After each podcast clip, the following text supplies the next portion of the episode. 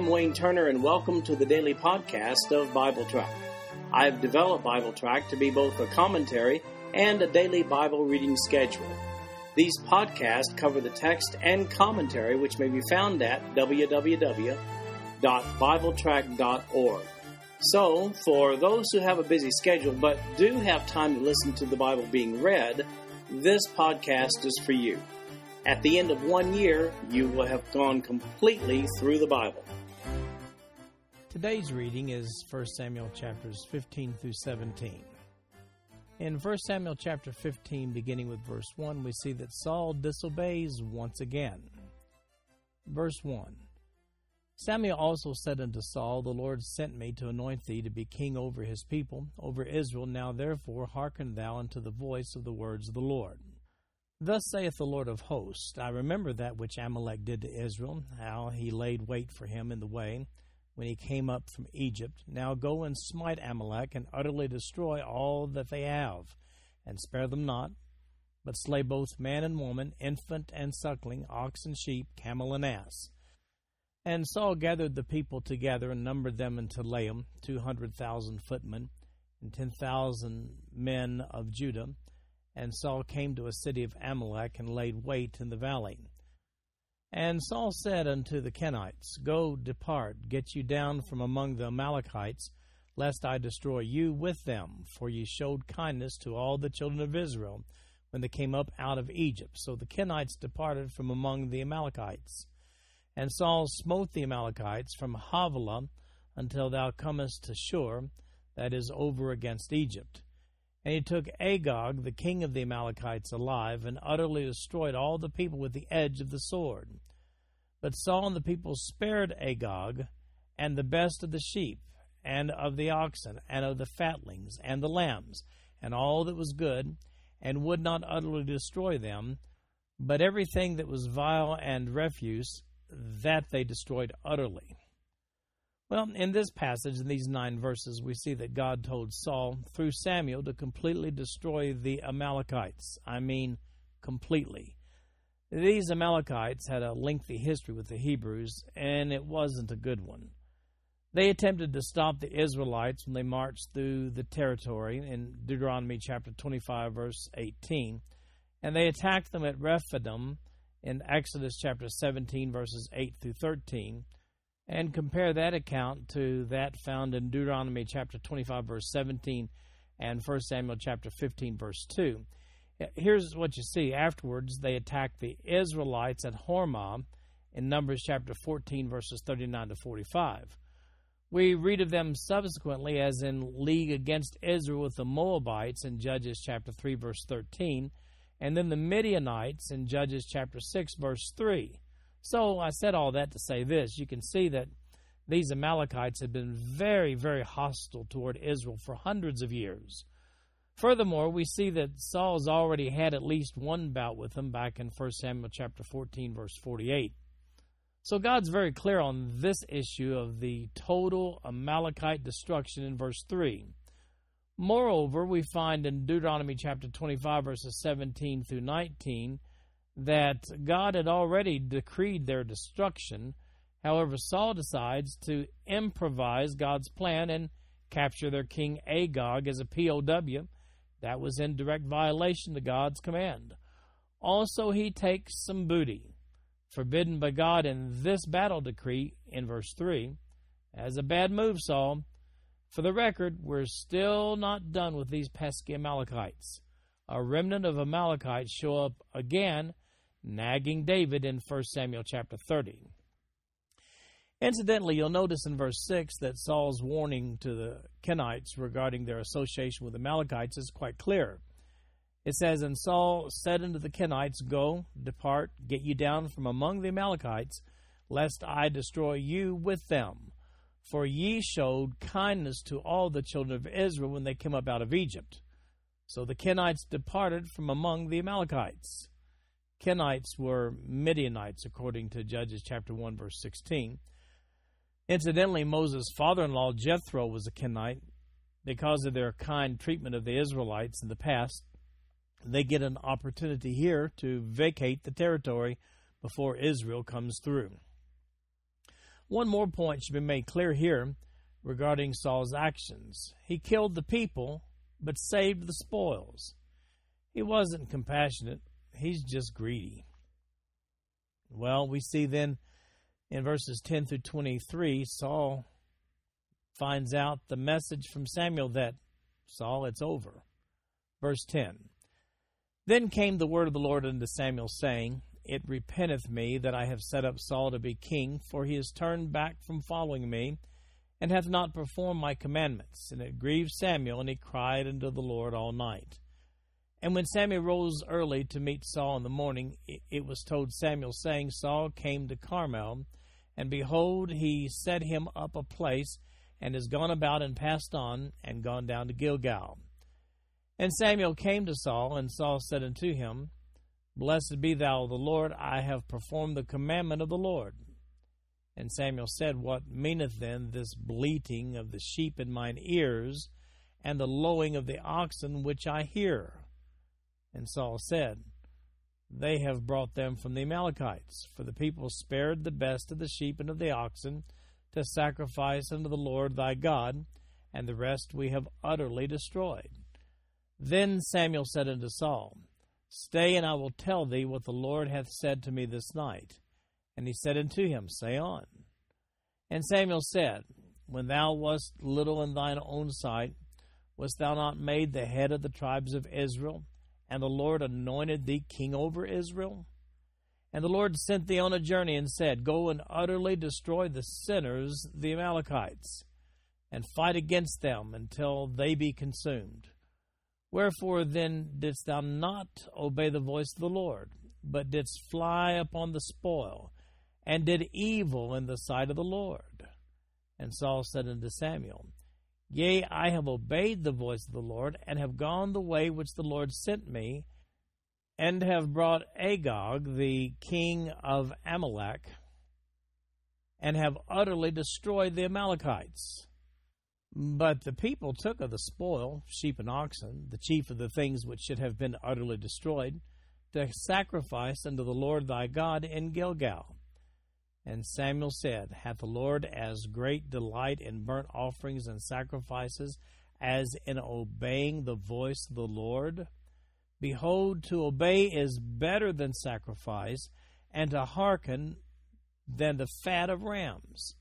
For rebellion is as the sin of witchcraft, and stubbornness is as iniquity and idolatry, because thou hast rejected the word of the Lord he hath also rejected thee from being king.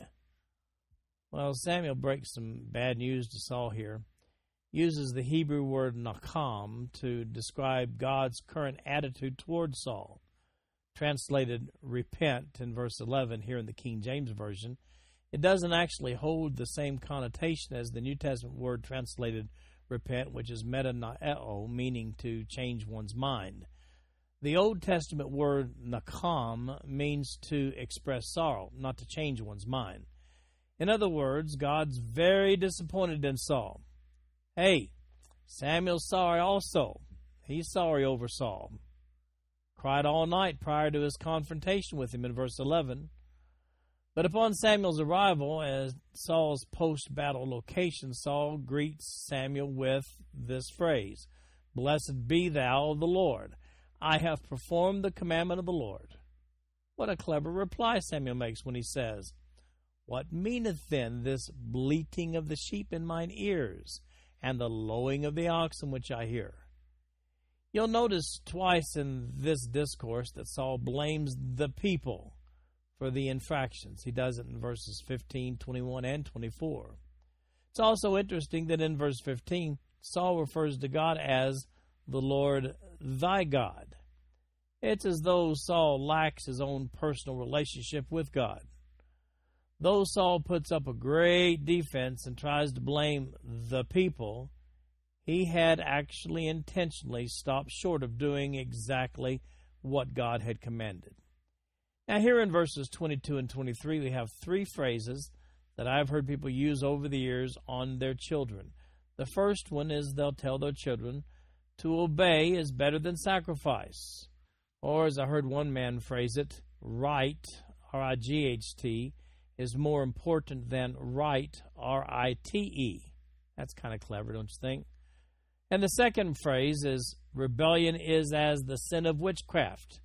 I mean, I've heard preachers use that over and over again, and parents use it on their kids too.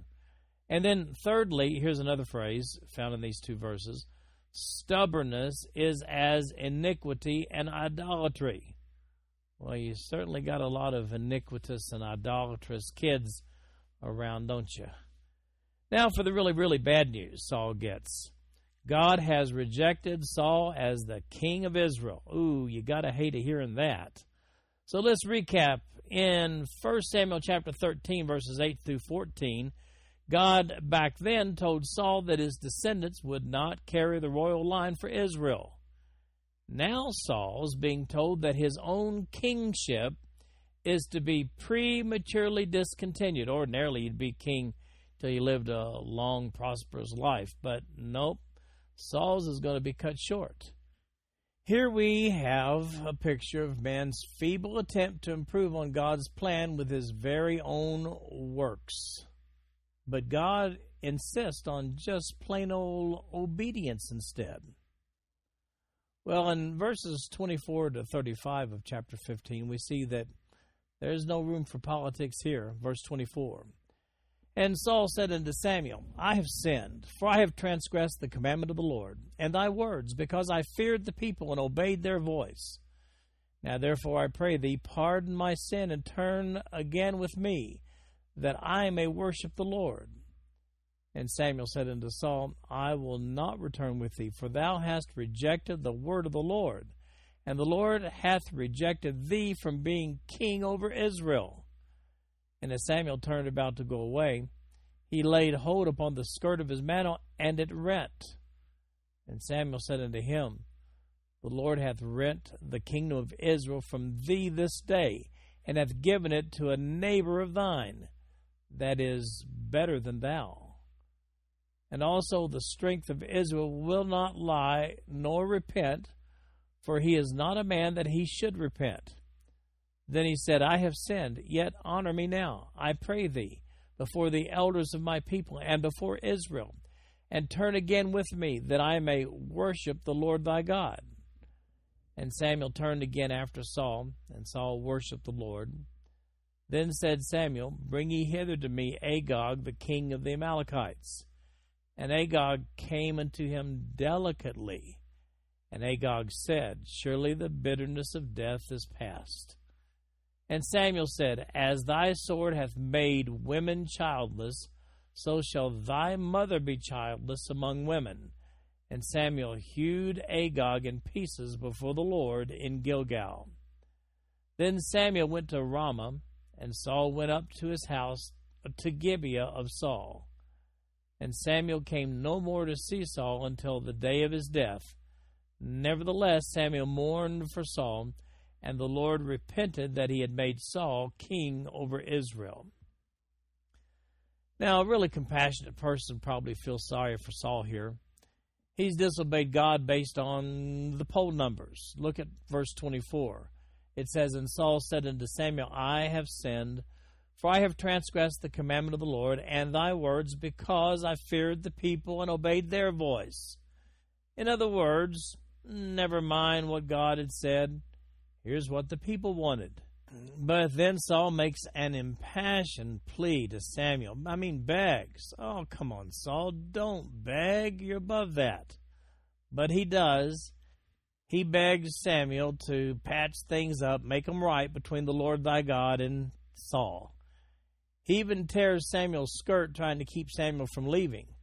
Samuel turns even that action into an object lesson in verse 28. He leaves no doubt about God's intentions regarding the kingship of Saul over Israel when he says, The Lord hath rent the kingdom of Israel from thee this day, and hath given it to a neighbor of thine that is better than thou. Saul then makes another face saving request in verse 30. He says, Honor me now, I pray thee, before the elders of my people. He wants Samuel to put on a good show right in front of the leaders so as not to undermine his authority. He wants him to do it right there on the spot. Samuel seems to comply with this request in verse 31. But there's one more piece of unfinished business here.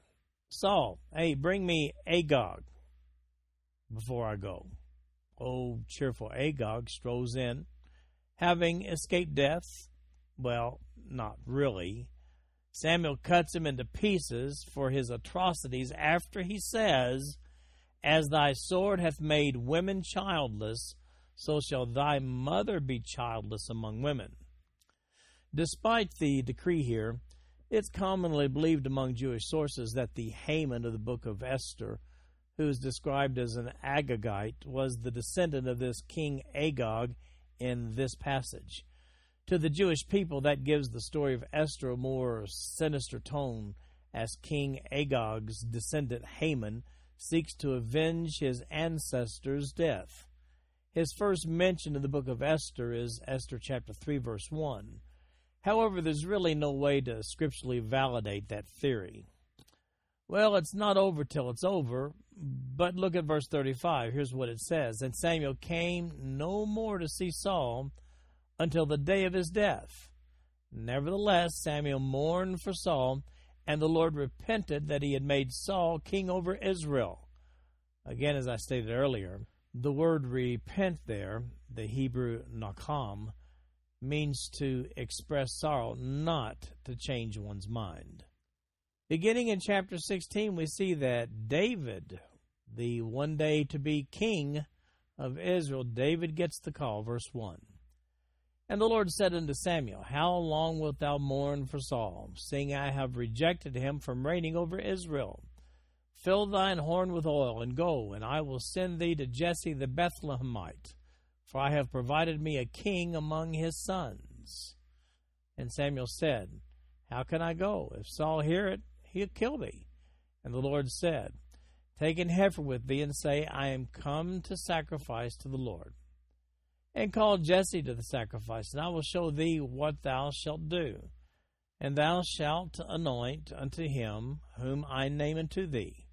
And Samuel did that which the Lord spake, and came to Bethlehem and the elders of the town trembled at his coming and said, Comest thou peaceably? And he said, Peaceably, I am come to sacrifice unto the Lord. Sanctify yourselves and come with me to the sacrifice. And he sanctified Jesse and his sons and called them to the sacrifice. And it came to pass, when they were come, that he looked on Eliab and said, Surely the Lord's anointed is before him. But the Lord said unto Samuel, Look not on his countenance or on the height of his stature, because I have refused him. For the Lord seeth not as man seeth, for man looketh on the outward appearance, but the Lord looketh on the heart. Then Jesse called Abinadab, and made him pass before Samuel. And he said, Neither hath the Lord chosen this. Then Jesse made Shammah to pass by. And he said, Neither hath the Lord chosen this. Again, Jesse made seven of his sons to pass before Samuel. And Samuel said unto Jesse, The Lord hath not chosen these. And Samuel said unto Jesse, Are here all thy children? And he said, There remaineth yet the youngest, and behold, he keepeth the sheep. And Samuel said unto Jesse, Send and fetch him, for we will not sit down till he come hither. And he sent and brought him in. Now he was ruddy and withal of a beautiful countenance, and goodly to look to. And the Lord said, Arise, anoint him, for this is he. Then Samuel took the horn of oil and anointed him in the midst of his brethren, and the Spirit of the Lord came upon David from that day forward. So Samuel rose up and went to Ramah. In verse 1, God tells Samuel to go to Bethlehem for the express purpose of the selection of a new king of Israel, and that's to be from among the sons of a man named Jesse. Now, you may wonder if the reality of what has happened to his position before God as king has fully been realized by Saul at this point. Based upon Samuel's fear of Saul in verse 2, I'd say absolutely. Saul knows that his days are numbered as king. One might even conjecture from verse 2 that Saul had people, you know, people like the Secret Service, keeping an eye on Samuel. God tells Samuel to go make a sacrifice there as a cover for the greater intention of appointing a new king. Now, the elders at Bethlehem, well, I mean, they're scared of Samuel. They seek assurances from Samuel when he gets there that he's come peaceably and receives those assurances. He then arranges a personal ceremony with Jesse and his boys. To find a king there. When Samuel sees the oldest son, Eliab, he's impressed. Tall, king looking guy. God says, Nope, not him. And all the other brothers that go before him, seven altogether, nope on all of them. Why? Well, because of what's said in verse 7. Man looketh on the outward appearance, but the Lord looketh on the heart. So God rejected those other sons. So let's bring David in from the field and let's get a look at him. Jesse hadn't even considered David up to this point. Well, here comes David shepherd, slinger, harpist, poet, psalmist. But king? God says, He's the one. Samuel anoints David. Hang on, David. These things sometimes take a little while to unfold. We have a small technicality here, and here it is. Saul still thinks he's the king of Israel right now. If you'd like to see a list of Jesse's sons, look at the passage over in 1 Chronicles chapter 2 verses 13 through 15. Now, we see that uh, David has some musical talent in chapter 16 verses 14 to 23. Verse 14. But the Spirit of the Lord departed from Saul, and an evil spirit from the Lord troubled him. And Saul's servants said unto him, Behold, now an evil spirit from God troubleth thee. Let our Lord now command thy servants, which are set before thee, to seek out a man who is a cunning player on an harp.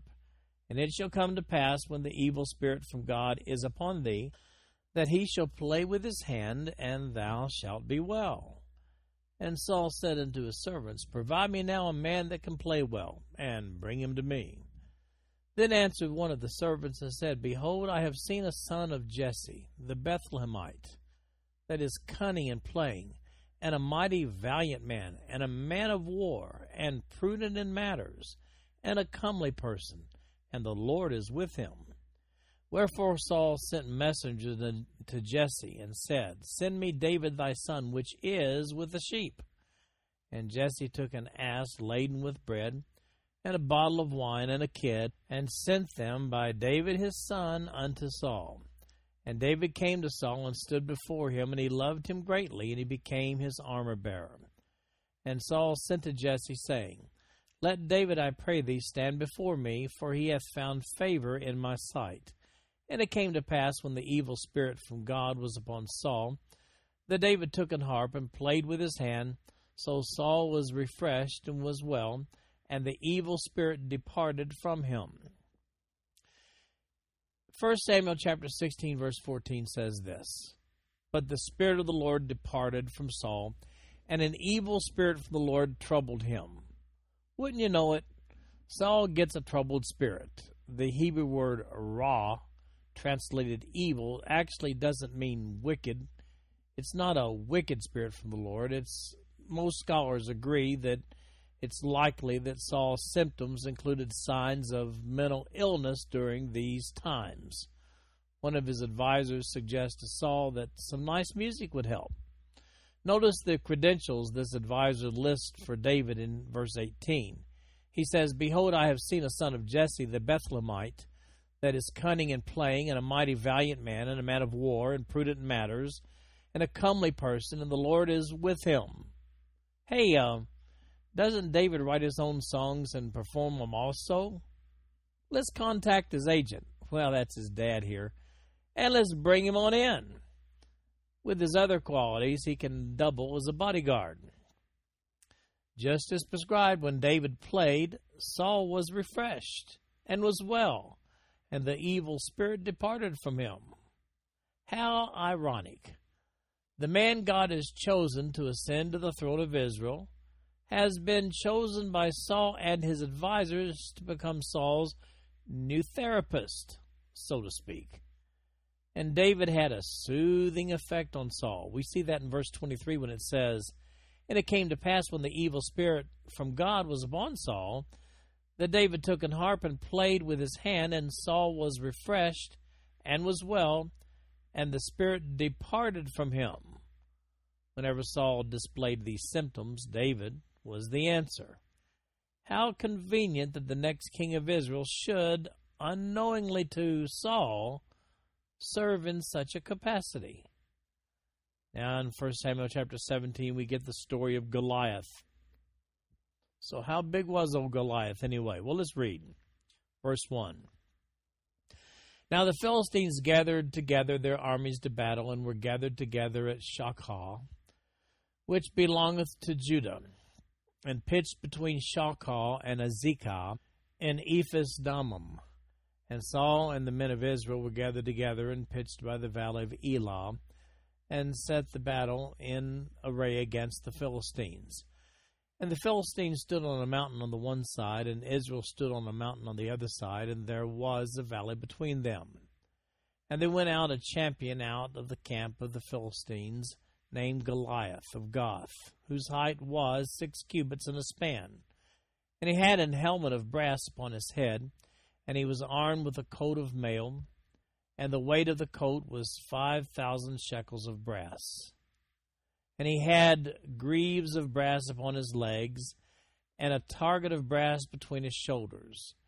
And the staff of his spear was like a weaver's beam, and his spear's head weighed six hundred shekels of iron, and one bearing a shield went before him.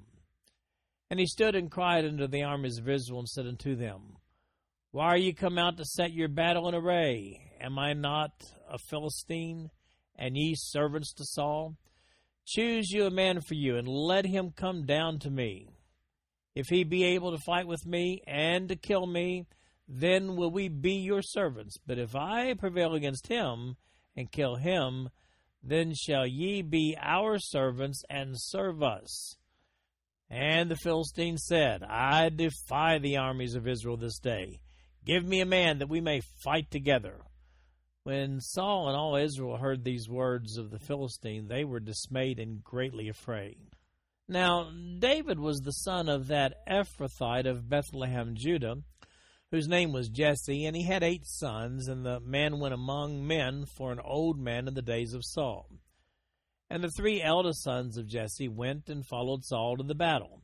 And the names of his three sons that went to the battle were Eliab, the firstborn, and next unto him Abinadab, and the third Shammah. And David was the youngest, and the three eldest followed Saul. But David went and returned from Saul to feed his father's sheep at Bethlehem. And the Philistine drew near morning and evening, and presented himself forty days. And Jesse said unto David his son, Take now for thy brethren an ephah of this pitched corn and these ten loaves, and run on to the camp to thy brethren. And carry these ten cheeses unto the captain of their thousand, and look how thy brethren fare, and take their pledge. Now Saul and they and all the men of Israel were in the valley of Elah fighting with the Philistines. And David rose up early in the morning and left the sheep with the keeper and took and went as Jesse had commanded him. And he came to the trench as the host was going forth to fight, and shouted for the battle.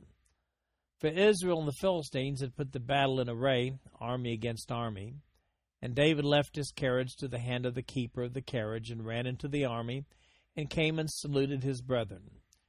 And he talked with them. Behold, there came up the champion, the Philistine of Gath, Goliath by name, out of the armies of the Philistines and spake according to the same words, and David heard them. And all the men of Israel, when they saw the man, fled from him, and were sore afraid. And the men of Israel said, Have ye seen this man that is come up? Surely to defy Israel is he come up. And it shall be that the man who killeth him, the king will enrich him with great riches, and will give him his daughter, and make his father's house free in Israel. And David spake to the man that stood by him, saying, What shall be done to the man that killeth this Philistine, and take away the reproach from Israel? For who is this uncircumcised Philistine that he should defy the armies of the living God? And the people answered him after this manner, saying, So shall it be done to the man that killeth him. And Eliab, his eldest brother, heard when he spake unto the men, and Eliab's anger was kindled against David, and he said, Why camest thou down hither? And with whom hast thou left those few sheep in the wilderness? I know thy pride and the naughtiness of thine heart, for thou art come down that thou mightest see the battle. And David said, What have I now done? Is there not a cause? And he turned from him toward another, and spake after the same manner. And the people answered him again after the former manner. And when the words were heard which David spake, they rehearsed them before Saul, and he sent for him. And David said to Saul, Let no man's heart fail because of him. Thy servant will go and fight with this Philistine. And Saul said to David, Thou art not able to go against this Philistine to fight with him, for thou art but a youth, and he a man of war from his youth. And David said unto Saul, Thy servant kept his father's sheep, and there came a lion and a bear, and took a lamb, and out of the flock, and I went after him, and smote him, and delivered it out of his mouth. And when he arose against me, I caught him by his beard, and smote him, and slew him. Thy servant slew both the lion and the bear, and then the uncircumcised Philistine shall be as one of them, seeing he hath defied the armies of the living God.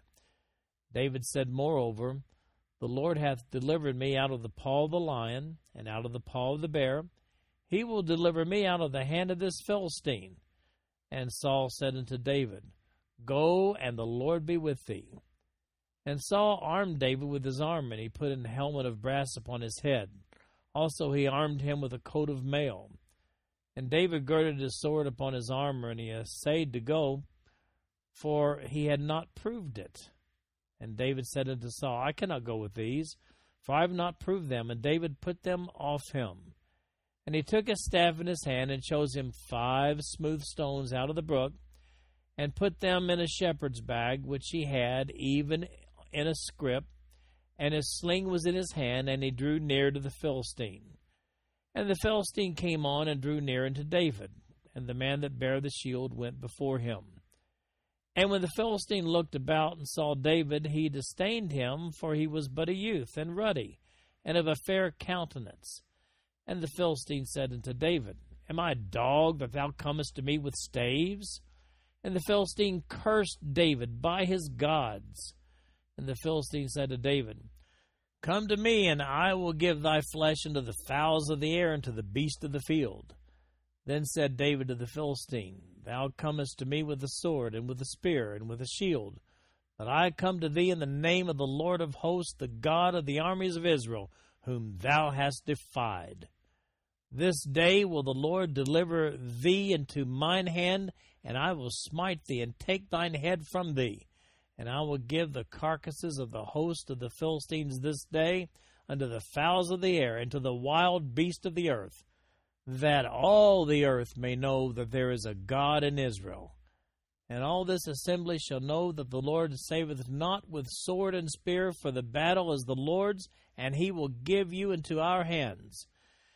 And it came to pass when the Philistines arose and came and drew nigh to meet David, and David hasted and ran toward the army to meet the Philistine.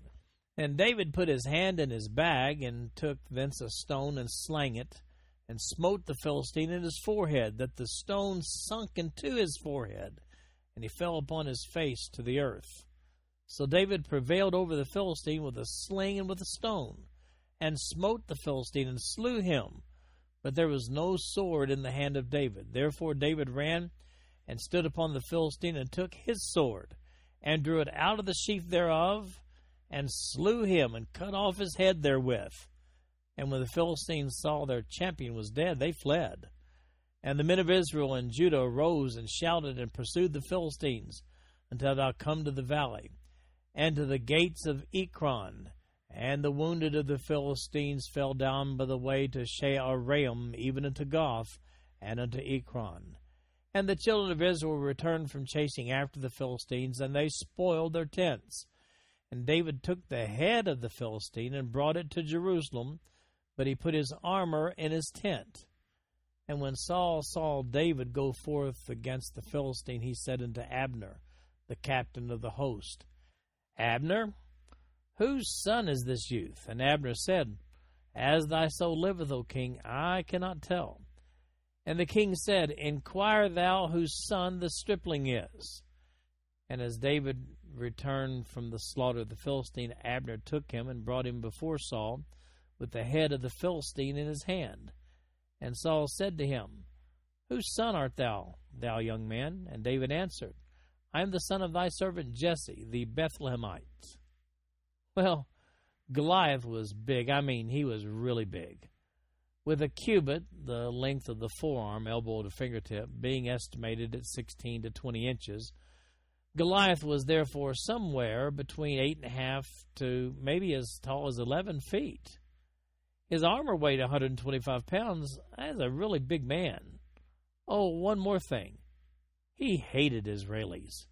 Came out and mocked them every day. That's Cold War tactics right there. He did that for 40 days.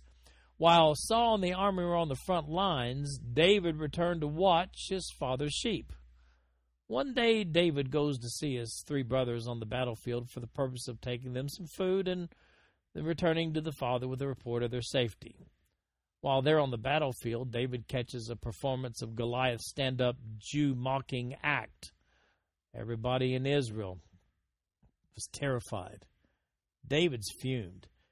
He cries out in verse 26 What shall be done to the man that killeth this Philistine and taketh away the reproach from Israel? For who is this uncircumcised Philistine that he should defy the armies of the living God? Well, this causes David's oldest brother, Eliab, to take a couple of insulting verbal swings at David. Notice the big reward in verse 25. It says, The man who killeth him, being Goliath, the man who killeth him, the king will enrich him with great riches and will give him his daughter and make his father's house free in Israel. Whoa, instant success, but apparently no takers. You got to love David's reaction to this whole scenario when David says in verse 25, For who is this uncircumcised Philistine that he should defy the armies of the living God? Now that's what I'm talking about. And when rebuked by his brothers, he replies in verse 28, Is there not a cause? It should be noted here that we're told Saul himself was quite tall, a good foot or so taller than the other Hebrews, according to 1 Samuel chapter 9 verse 2. I mean, wouldn't Saul be the logical choice to go out and fight Goliath? We do know that Saul was a tall man, and though a little advanced in years at this point, 1 Samuel 15 may have been the place where God turned his back on Saul's kingship. But here's where David begins to receive honor from the people of Israel over Saul. Well, this is definitely a turning point. If David can pull this near impossible feat off, now we're talking. But when Saul heard that little David said he could do the job, well, he's impressed and perhaps a little amused. Though David had been playing soothing music to Saul, it would seem that Saul didn't really know who David was. You know, musicians just don't get any respect, do they? When he meets David, he's not very impressed. We see that in verse 33 when he says, Thou art not able to go against this Philistine to fight with him, for thou art but a youth, and he a man of war from his youth. So, son, have you done any fighting before? Well, David gives Saul his battle resume in verses 34 and 35 before he just oozes with confidence in verse 36 as he proclaims that he can take Goliath just as easily. Well, why not give him a shot at it? Add giant slayer to David's resume. David tries to wear the heavy armor with the big old sword. Not for him. Well, at least not today. Remember his resume? He was a slinger, and apparently a good one. Chooses five stones and heads out to meet Goliath.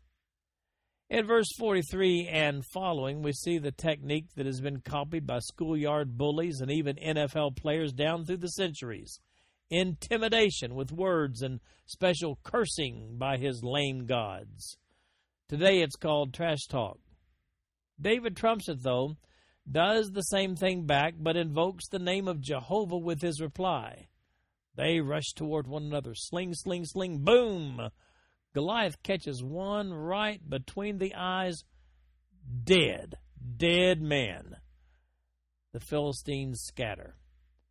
David subsequently removes Goliath's own sword with which he severs his head and carries that giant's big old surprised face around with him using his nappy locks as handles. Showing it off for quite some time after that, as a matter of fact, a trophy, you see. Saul's army is rejuvenated, and the men of Israel and of Judah arose, it says, and shouted and pursued the Philistines. Saul's army, with a new confidence now, defeats the remaining Philistines that very same day. When Saul has David brought before him for the due congratulations, David is still carrying that big, bloody Goliath head. Had to be a little funny. Hey, when you're proud, you're proud. Verse 54 has caused some confusion among Bible scholars. Jerusalem at that time was a Jebusite city at this point. David didn't conquer Jerusalem until 2 Samuel chapter 5. Yet we're told here it says, And David took the head of the Philistine and brought it to Jerusalem, but he put his armor in his tent. Jerusalem was a well fortified city at that point in time. But it could be that David deposited the head of Goliath in Jerusalem outside the wall, in plain sight of the Jebusites, as a statement that the Jebusites were not to escape Israel's future advances. I prefer that understanding of the verse over others that have been suggested. This concludes our podcast for today. I'm Wayne Turner, and if you'd like to read along with our commentary online, go to www.bibletrack.org. Thank you for listening in today. The background music for these podcasts is an original composition written by the music director of Fayette Bible Church, Paul Walker.